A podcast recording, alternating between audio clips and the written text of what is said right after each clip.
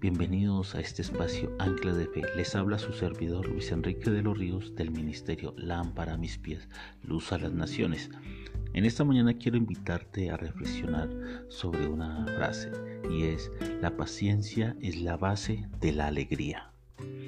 ¿Por qué aguardamos con impaciencia las cosas si son inútiles para nuestra vida? Inútil es también aguardarlas si son necesarias. Ellas vendrán y vendrán a tiempo. Esta es una de las situaciones de la sociedad actual. Todo lo queremos lo más rápido posible en el mismo instante en que lo estamos pidiendo. Ahora las nuevas tecnologías nos hacen pensar cada vez más en lo inmediato, lo fugaz. Pero en nuestra vida espiritual todo funciona de otra manera bien distinta.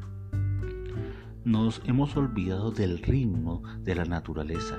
Ya no sabemos esperar a que las cosas se desarrollen correctamente. El problema llega cuando fuerzas las situaciones no siempre acaban bien. Esfuérzate en trabajar ese aspecto no fuerce las situaciones, disfruta el momento que estás viviendo ahora, en este instante. Es único y no volverá a ocurrir. ¿No te has preguntado por qué Abraham tardó un buen tiempo en tener su propio hijo? ¿No será que primero debió ser tratado en su corazón y en su razonamiento para recibir la promesa de Dios y de esta manera poder llevarlo por un buen camino? el camino hacia la verdad en Dios y de esta manera dar cumplimiento al propósito de Dios para sus vidas? Piénsalo bien. ¿No será que al nacer Isaac, siendo único hijo de Abraham y Sara, de manera que al nacer recibido aún en la vejez, sin ellos haber recibido el proceso de formación y credibilidad en Dios, no lo hubiesen criado con el temor de Dios? y hubiese criado un muchacho malcriado y llevado a su parecer, a su lógica, a su razonamiento.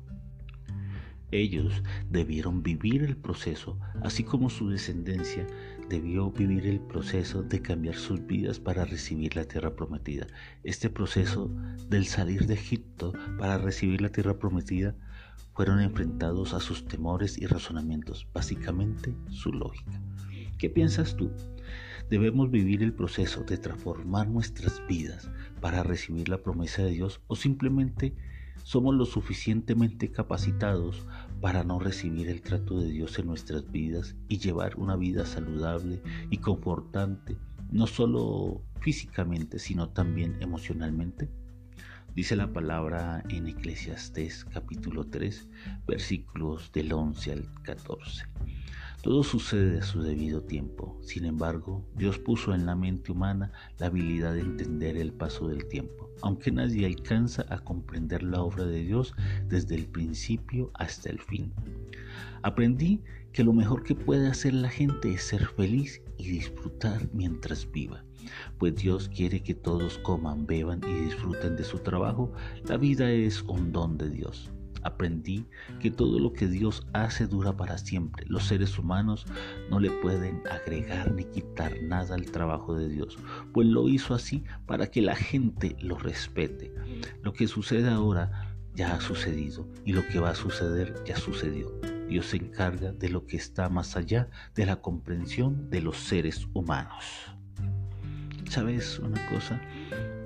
Tu vida, mi vida, la vida de todos debe ser tratada por ese amor de Dios, donde sus promesas lleguen a feliz término en nuestras vidas, donde disfrutemos de su presencia, donde disfrutemos de su amor, donde disfrutemos de esas bendiciones que Él tiene preparadas para nosotros. Pero es necesario sanar nuestro corazón, es necesario renovar nuestras mentes y dejar que la palabra de Dios sea esa lámpara a nuestros pies, sea esa lumbrera en nuestro camino, donde la palabra de Dios nos lleve a crecer espiritualmente, nos lleve a crecer emocionalmente y físicamente. La palabra de Dios está dada para hacernos crecer de una manera integral. Bien, te quiero invitar a que oremos y le entreguemos este tiempo a Dios. Dios, hoy venimos delante de tu presencia, Señor, reconociendo que tú eres el Dios creador, que tú eres el, Dios que todo lo sabe, el Dios que todo lo entiende, Por eso, Señor, hoy reconocemos que tú eres ese Dios omnipotente, ese Dios omnisciente ese Dios omnipresente, oh Dios. Señor, te necesitamos. Necesitamos, Señor, ser llenos de tu amor, oh Dios. Queremos recibir de tu amor, Señor, y que nuestras vidas sean fortalecidas en tu presencia. Fortalécenos y llénanos con tu Espíritu Santo, porque como está escrito en tu palabra, no nos ha dado Dios espíritu de temor ni de cobardía, sino de poder, amor y dominio propio. Señor, que sea tu Espíritu Santo confortando nuestras vidas y llevándonos a conocer la verdad de tu palabra, la verdad de tu amor, Señor, y ese que tú tienes para con nuestras vidas. Rendimos nuestras vidas delante de ti. Te entregamos nuestras vidas, nuestras familias, Señor, y todos esos anhelos que tenemos, que llevamos en nuestro corazón, oh Dios. Te alabamos, te bendecimos y te damos gracias. Y en el nombre de Cristo Jesús te hemos orado. Amén y amén.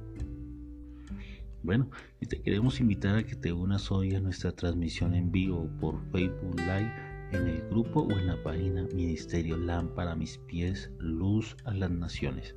Hoy damos inicio a una serie de temas bien especiales y es cómo enfrentar o derribar esas fortalezas en nuestras vidas. Y hoy damos inicio con, con ese tema que es una fortaleza y cómo esta influencia o cómo esta afecta nuestras vidas. Hoy en Facebook Live, página Ministerio Lámpara Mis Pies, Luz a las Naciones a las 7 de la noche, de 7 a 8, un tiempo muy especial, no te lo pierdas. Y nos despedimos en este espacio Ancla de Fe. Les habla su servidor Luis Enrique de los Ríos.